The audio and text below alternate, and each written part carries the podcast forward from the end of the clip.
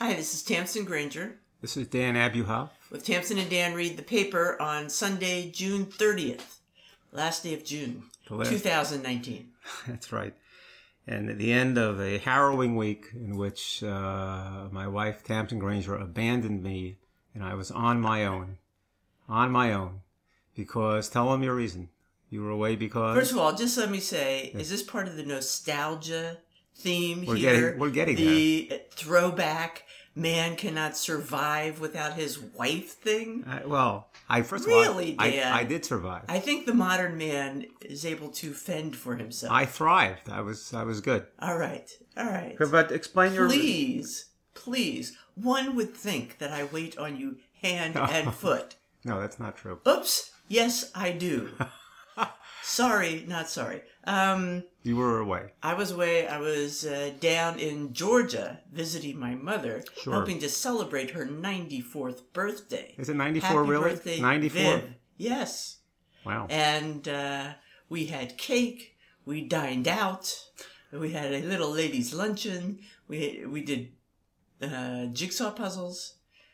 Much fun. How did you tear yourself away? How did you manage to leave? You know, I flew out of Trenton Airport. Mm. I'm telling you, I travel in style. It is a little downscale, but it's convenient. Convenient, right? Right. Yeah, the most convenient. But yeah. Well, anyway, I'm glad you're back. Welcome back.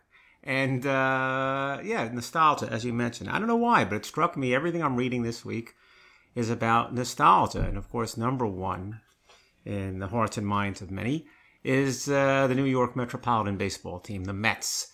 The Mets who are unspeakably bad. The Mets who could barely draw flies. The Mets whose fans have given up on them, and for very good reason, very early in the season, were able to draw a capacity crowd yesterday. How did they do that, you ask? They did that by celebrating the 50th anniversary of the 1969 world champion Met baseball team. The good old days. And that's what brought people out. When men were men. Well, I don't know about men, but the Mets were a classic worst to first. They had spent their entire existence from 1962 up until 1969 as a cellar-dwelling team, and one would have thought prospects were low entering the 1969 season, but they had Tom Terrific, namely Tom Seaver, heading the pitching staff and a few other luminaries, including Nolan Ryan. Both Seaver and Ryan ultimately would be in the Hall of Fame. And a couple of pretty good ball players besides. None great, but pretty good. So you're saying that that's why the Mets are back in the cellar today? Because they're nostalgic for those old cellar-dwelling days? No. There's no reason why they're back in the cellar today. But it is instructive that so many people would come out with a full-throated response to the Mets, based on this team 50 years ago, who they see in an idealized light. And these guys can basically do no wrong. They weren't extraordinary ball players, but it was a great story. And they are celebrated and continue to be celebrated 50 years later. 50 years later is a long time. It was a huge deal in New York at the time in 1969, a bigger deal than I can think of anything else happening in New York City in the last 50 or 60 years, honestly.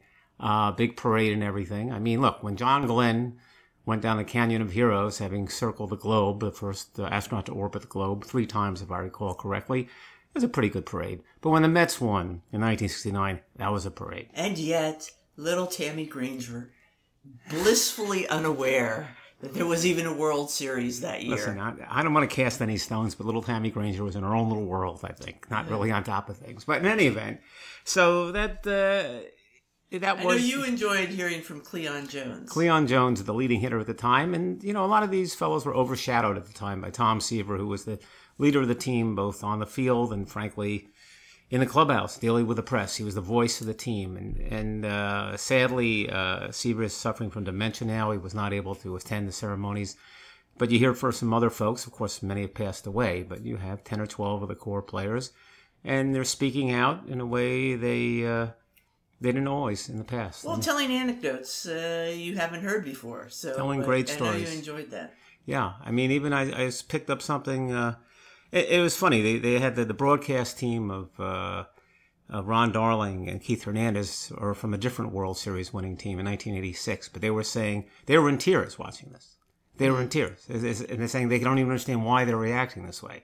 They have no link. They didn't follow. They're too young for the 1969 Mets, except they're the only other championship team, so they feel some kind of link. Bond, yeah. Yeah. And they had some quote from Ron Sabota, who was a player then, and they interviewed him. And Sabota is a sportscaster in New Orleans. And he said, you know, I live in New Orleans. It's very nice. They have parades all the time, but they're Mardi Gras, and I'm not in that one. The one I was in was the one in New York. And what I remember was that just around the time we won, Fred Shero was the coach of the Philadelphia Flyers hockey team. He said to them famously before they played the seventh game, win this game, guys, and you will walk forward together forever. And that's what I told the guys. And we won. So it was a big deal. So nostalgia is powerful, but it also manifests itself in a lot of very odd ways, commercial ways, that are hard to figure. And I pointed out to you this restaurant review that I just saw this week, which is very much about the power of nostalgia and with a different slant. Right. TAK Room. Mm-hmm. The new fancy schmancy restaurant. Fancy schmancy. Fancy schmancy restaurant in Hudson Yards, opened by Thomas Keller. Thomas Keller of French Laundry. Renown, and other fabulous restaurants all over the place. So, you know, here we go with this place. The headline, I guess, in the New York Times review was Thomas Keller brings country club cuisine to New York City. Yeah. Which is not positive. And the feel of the review, in the first three paragraphs explicitly, was not positive. And I thought the review was going to be a pan. And then I looked at the end and I saw two stars. And I said, I don't know where this is going. And it was weird. Well, and I saw another review had a headline or a discussion of the decor. And it said, it looks like a millionaire's hangout in an old New Yorker cartoon. Right. And you get the feeling that's the aspiration here. I bet it is. Kind of create that back in the day, three martini lunch ambiance. But what's confounding is, and I guess the reviewer is Pete Wells. On the one hand, he's objecting to this throwback approach, and which he finds really off-putting, maybe more so than I can understand. And on the other hand, he's conceding that a lot of the food is super. Yes, although he does say that it's the effort is so determined to be timeless that it seems clueless. Well, yeah, but you know, it's the food of the Three Martini Lunch, the Steakhouse, the 21 Club, Dover sole, iceberg lettuce, prime rib. Oysters, Rockefeller. Yes, yeah, but my point is when he hones. But he says, yeah, what? This is the quote you want. Yeah, it's the most refined, meticulous country club food you've ever had. No, that's not even the quote I want. Refined and meticulous doesn't capture it. There are some things in the review when he talks about the chocolate cake, when he talks about the homemade potato chips or whatever. He's just saying this stuff is fabulous. Am I wrong about that? Well, it says at a certain point he says, here comes a French onion dip surrounded by newly fried potato chips that are dark without a hint of charring. Okay, this is, I don't know if you're supposed to say tack room, in one extremely crunchy, lusciously creamy bite, an hors d'oeuvre from the age of naugahyde and polyester, transformed into something so good and pure, it's beyond reproach. Right. Then he goes on to say, the Parker House rolls. Got that? Parker House rolls. Yeah. Are gravity-defying orbs served with soft, cultured butter that in the evening's best magic trick rises from a custom-made dish in six identical ridged curls like shrimp performing a Buzzley Berkeley routine. Right. What does he say about the chocolate cake? I'm not even going to read that. It's not as exciting as you remember. All right. Okay. But he's going crazy about this stuff. Yeah. Well, see, there are two things going on here. First of all, I don't know. I would fault the review because it's supposed to be the quality of the food, and you can't go over the politics of it.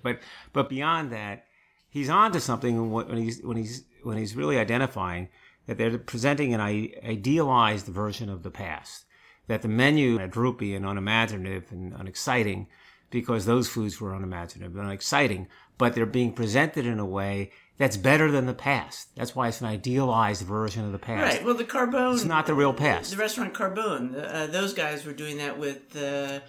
red sauce Italian, right. Red sauce American Italian right. food a few years ago. And then, in fact, same group reworking the Four Seasons, the pool room and the grill. Right. Doing all classic stuff, but taking it up a notch. Right, but the marketing angle is that people have in their heads this idealized view of the good old days. And it was great, wasn't that great? And now they get to go back to it. And it is great, even though the good old days weren't so great. But it kind of restores in an odd, confusing way. Well, they get to participate in it. They're not going back to it. They were never there. Okay? Well, that was a long, long time ago. And it was other millionaires. But now you can sort of reenact the 1% days of yore. But, it is a little crazy. Recreating things like French onion dip. Well, listen to this. Please. This is the same thing. This is cars, right? Two articles this week, one in the Journal, one in the Times. The one in the Times says young buyers redefine vintage. And you're familiar with classic car collectors having cars that are 80, 90 years old. They say, no. The cars they're popular, the 1980s models, the 1990s models. Why is that? Here's the quote.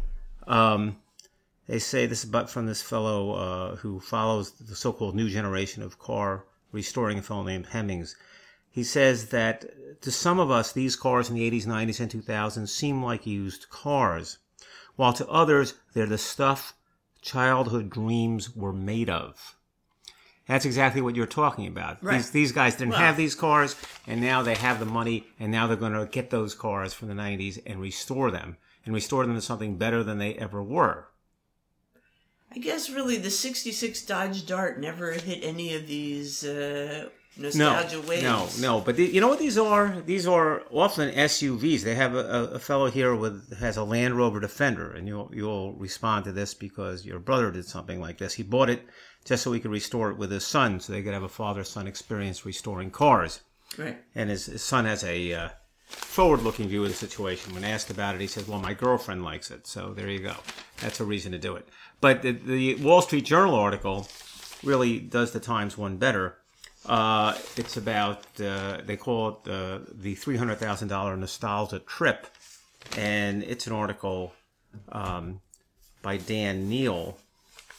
And yes, your man crush. Yes. Your favorite writer. Yes. And but it's picking up on the same theme. Here's the quote. There is a big difference between the romantic mind's eye image of your dream car and the archaic reality. So what's the business here? The business is that these folks are taking these cars, the ones we're talking about, the SUVs in the 1990s, and restoring them with engines and other parts that are like steroid versions of what they had before. So here's the way Neil describes it. Here comes the thunder, an all-American 6.2-liter, 430-horsepower aluminum V8, hooked to a GM gas transmission, Atlas II transfer case, and Dana 6 rear Dana 44 front axles, with optional locking differentials and icon-spec Brembo brakes, sitting athwart a custom coilover suspension, Fox Racing dampers, and I-back coils attached to a custom frame. The Icon FJ has wheel articulation of 12 inches. Take it from a car person, Earthlings. It's built.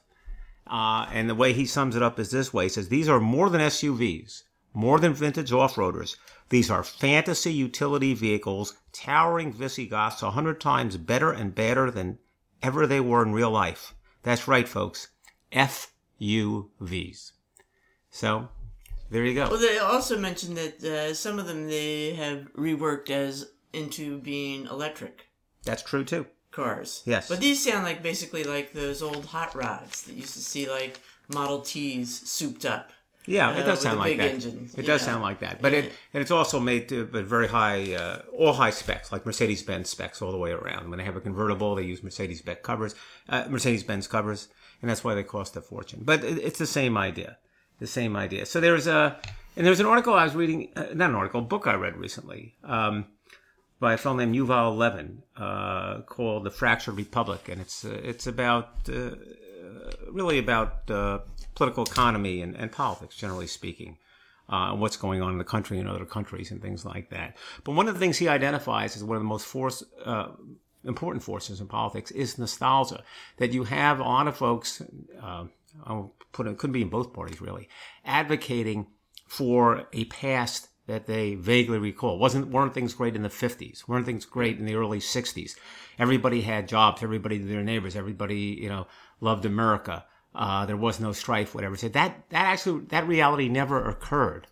It never existed, and yet it drives policy because the imagined reality drives policy. Yeah. People say, "Why can't we return to that? Let's get rid of these new things and go back to that." Well, and that never existed. Does that include like the really ancient, like the let's get back to the the glory days of the founding fathers and things like that? Sometimes, or is that too distant? No, sometimes that does. Sometimes it does. When people, in a sense, when people talk about the Constitution, it is what they're talking about. Mm-hmm. Part of it is people read the Constitution. Part of it is a nostalgic vision, a fantasy of what the Constitution is and the magic associated with it. So it's not entirely wrong. Mm-hmm. But nostalgia is powerful, and frankly, it's not entirely positive, right? Because it's misleading. It gives you less than a clear-eyed view of what you're actually dealing with. Right. Well, the problem is that it's nostalgia for something, as you've said, that didn't exist. So that's tricky. Okay, so... You kind of walked all over my. I forgot. Yes, no, this is right in there. This is in there. An article by Michelle Slatala in the Wall Street Journal. Why such a reaction to my beautiful laundry line? This is stupidity. Yeah, I don't. Really this is dumb. Okay, I have always had a laundry line. Yeah. And I do. I don't dry everything outdoors. But I do dry things on the line, and I don't find it a big deal. Right. Although in some places you're not allowed to put out your laundry in your yard. Well, but isn't the homeowners associations have rules against it or whatever, and it's considered an embarrassment. Now, what this woman does, right? Okay, and she's just being, she's just being a provocateur. Right. She puts her laundry line in the front yard. Yeah, that's what's tricky about it. No one does that. Right. Who does that? Right, and she pretends... You're only doing that if you're trying to, antagonize people or make a point. Right. Not because you're trying to dry your laundry in a efficient... economical and environmentally safe way. Right. So that pisses me off that she's just doing that to make her point. And what does she do? She goes out there in the front yard, hangs her husband's underwear on the line, and waits for reactions. But here's her excuse for that. Okay, first of all.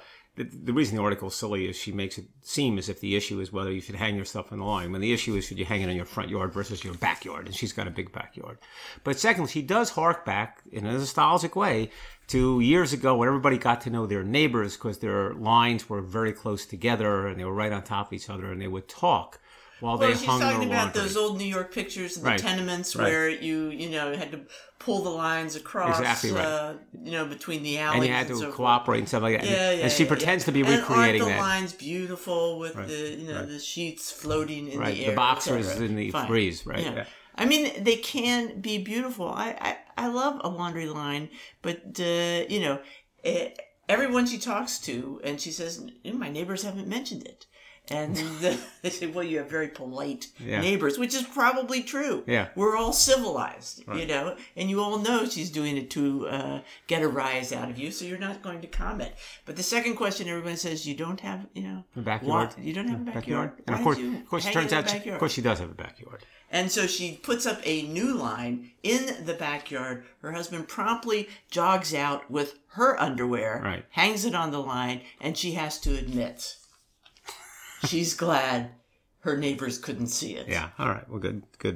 So at any event, you had a story about a road trip, which I kind of skimmed over. And well, talk about nostalgia. Yeah. I mean, this is an article by Jeff Gwynn, who, of course, cleverly has written a book, The Vagabonds, the story of Henry Ford and Thomas Edison's 10-year road trip.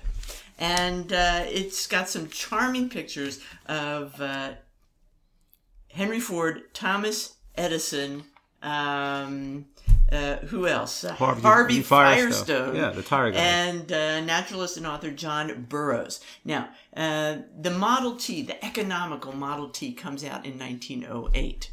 And, it's great. People are buying them. Of course, there aren't that many roads. Right. And a lot of infrastructure has to come along to really make this all work.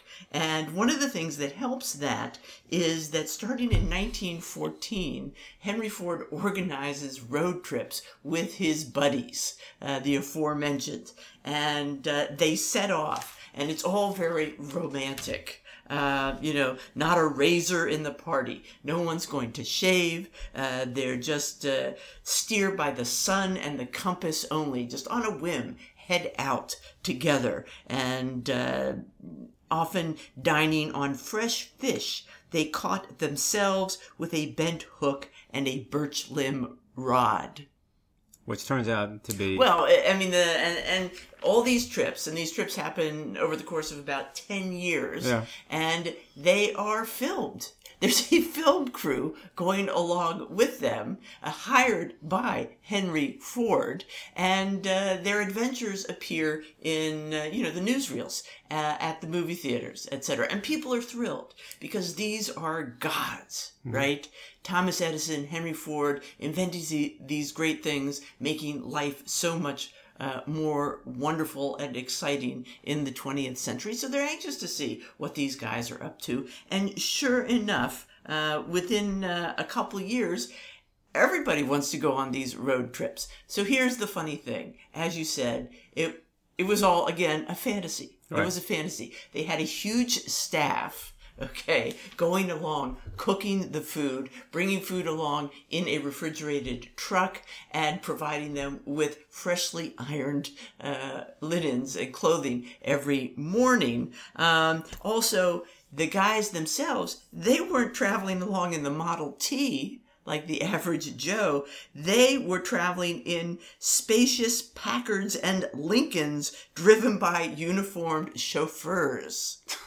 So it was all kind of a fantasy, but it does the trick. In about 1920, they say there were about 10 million owners of cars at that point. And at least half of them apparently went out on road trips. And of course, you just do it when it came time to spend the night, you just pull over and park in somebody's field. Within 2 years later, there are 6,000 auto camps where people can have more conveniences, including one in Denver that could hold 2,000 cars and tents. And as a result of all this road trip travel and people setting off for longer distances than just running down to the store or whatever, gas stations start to crop up in the middle of nowhere. Also cafes, so that you don't have to depend on your bent pin and limb, and rod to be providing your own dinner. So, I mean, this sounds like fun. At a certain point, these road trips, the publicized versions, kind of dwindle in their allure. But before that stops, he actually ends up getting some presidents to go on trips with him. Really? Et cetera. Yeah. So it might be a fun read. Yeah. Also, Jeff Gwynn, The Vagabonds. All right. And museum. You have a lot of museums. I'm getting exhausted here. Yeah. I'll help you out. I do all the work in this family. I'll jump in with museums. Oh, yeah. Right. Well, you actually gave me a little blurb about one thing that might be fun to do this summer is go to Greenwood Cemetery. It's always fun to go to the cemetery. And it's starting in the 1830s when they actually have purpose-built cemeteries, and Greenwood is a fantastic one in Brooklyn, New York. Fantastic monuments. It's a great, huge place to wander around, and you can go to their Twilight Tour, which starts at 7:30 and ends at 9:30, and has all kinds of great stories about the secret life of Leonard Bernstein, the shady dealings of Boss Tweed. The secret life of Leonard Bernstein? Yeah, I wonder what that is. So it sounds like it's a little more about the people than the actual monuments, but the monuments are worth a look as well. So go to the cemetery. Yeah. Have some fun. I also was on to the Caravaggio thing that you're going to talk about. It's not Caravaggio. No, what is it? What is it? It's Caravaggio. It's Caravaggio. Caravaggio is very close. Yeah, well, there was a big picture of Caravaggio. An alleged Caravaggio. I'm betting that's real. Found in an attic in France. I've looked at the photograph. It looks real to me. Okay, good. Good to know. Yeah. And it was found in an attic in France in 2014. And it is a painting of Judith, the Jewish widow. Yeah. Somebody's getting killing their throat Holofernes, the Assyrian general, so that she can save her people with her elderly female servant cheering her on. Yeah, I've never really liked it.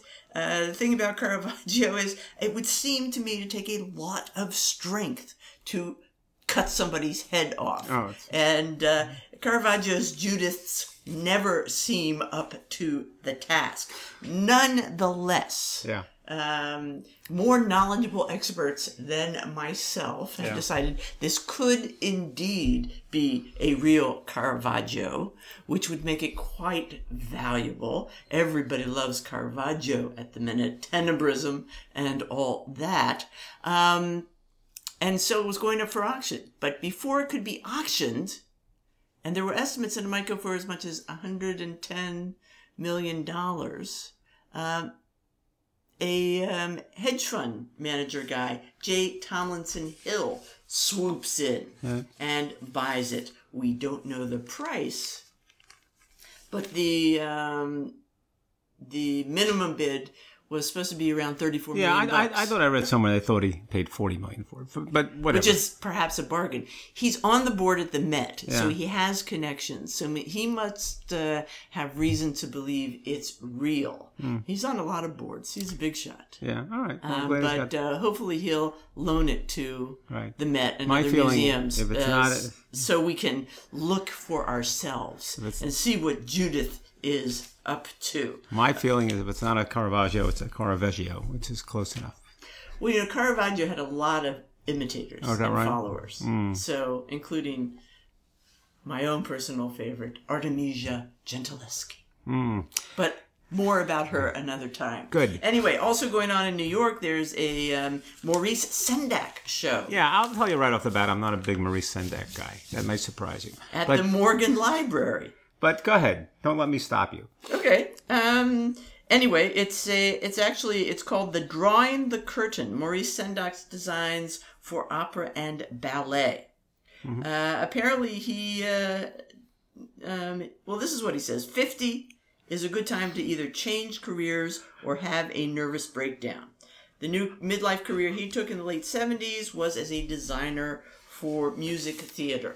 And so it has sketches, dioramas, etc. for various stage sets he did, for his own Where the Wild Things Are, for Mozart's Magic Flute, for The Cunning Little Vixen, and some other stuff. So that might be fun to see. Always fun to go to the Morgan Library in the 30s. You like the Morgan. I know. I do like the Morgan. It's a fun building.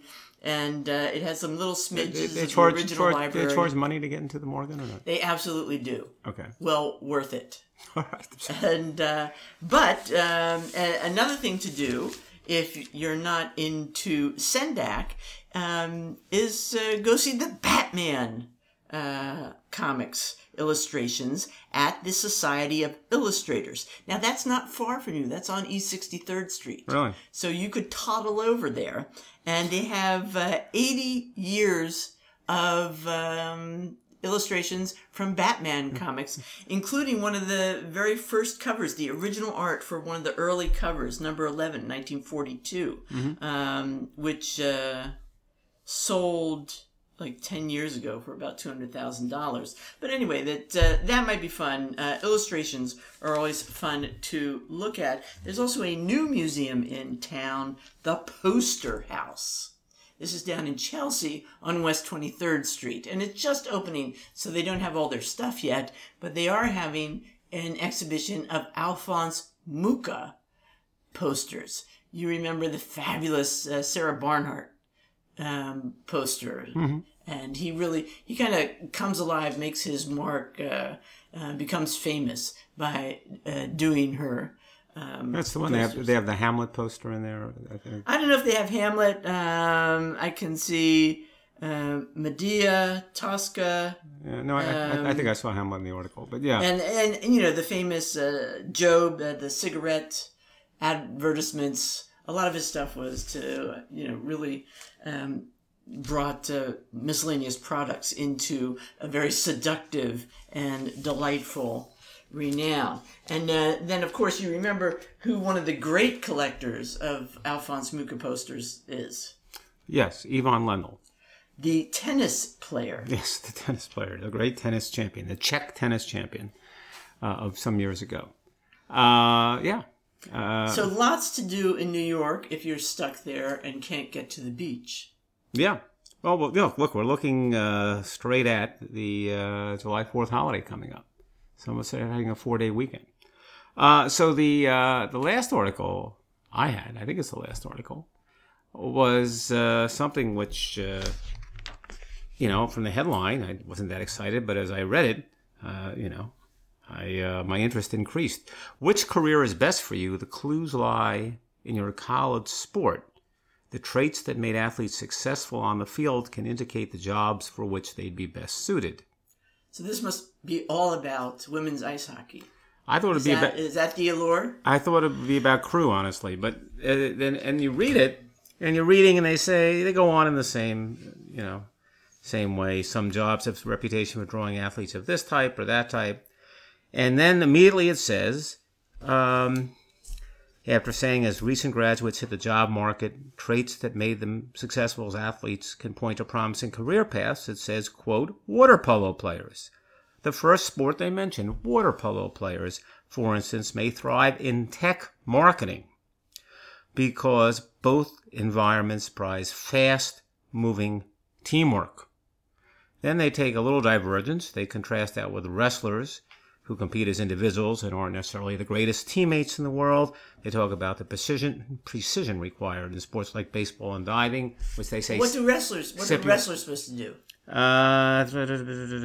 Wrestlers used to may make great solo-focused salesmen. Okay. That's lonely. All right. And the precision required to succeed in sports like baseball and diving can help those athletes succeed at accounting. Yes, if you're a successful diver, you might be an accountant. But then the article immediately... You think Cespedes is going to do that next? If this whole baseball thing continues not to work out? If his ankle heals. So then they immediately pivot back to water polo players, and the article turns out to be primarily about water polo players. They're talking with a guy who's the chief marketing officer of a company called Nextiva, a business telecom provider based in Scottsdale. He says, look, I love hiring water polo players. This is a quote. I won't discriminate against a golfer or a sprinter, but I find that the more collaborative the sport, the better fit they'll be in a marketing team. And then he goes on to talk about his actual experiences. He hired an Arizona State water polo player without thinking much about it. The guy was fantastic. He ended up bringing on the whole team from Arizona State. Well, not quite the whole team. The whole team. But, a lot of them. Including the mascot, if I recall correctly. In water polo, you won't succeed if you hold the ball, he says. They're always passing, and there's a flow to the game which translates to the flow of work. You can't get anything done on your own in marketing either. Well, you know, I have seen water polo games where there was not... a lot of but those guys they're terrible at marketing. Look, we only mention this because we happen to be very close to a lot of very prominent water polo players and prominent tech salesman. Right. So, look, this is a shout out to you guys. You know who you are. I won't mention names. I think we should have done research about the author here. Smells like a water polo, a former water polo player to me. Maybe. No, Hillary Patkowitz, so I'll look her up. But the point is, as I've always suspected, the secret to success later on, particularly in tech marketing, is water polo. So you guys know you are, and take the lead from that. So until then, next week, again, short week this week, and then the July 4th weekend. Oh, that's true. Yeah. Okay. So time to start grilling those dogs. We'll get ready. We'll stock up. All right, so this is Tamsin Granger. And Dan Abuhal. And we'll be back again with Tamsin and Dan Read the Paper next week. Thanks.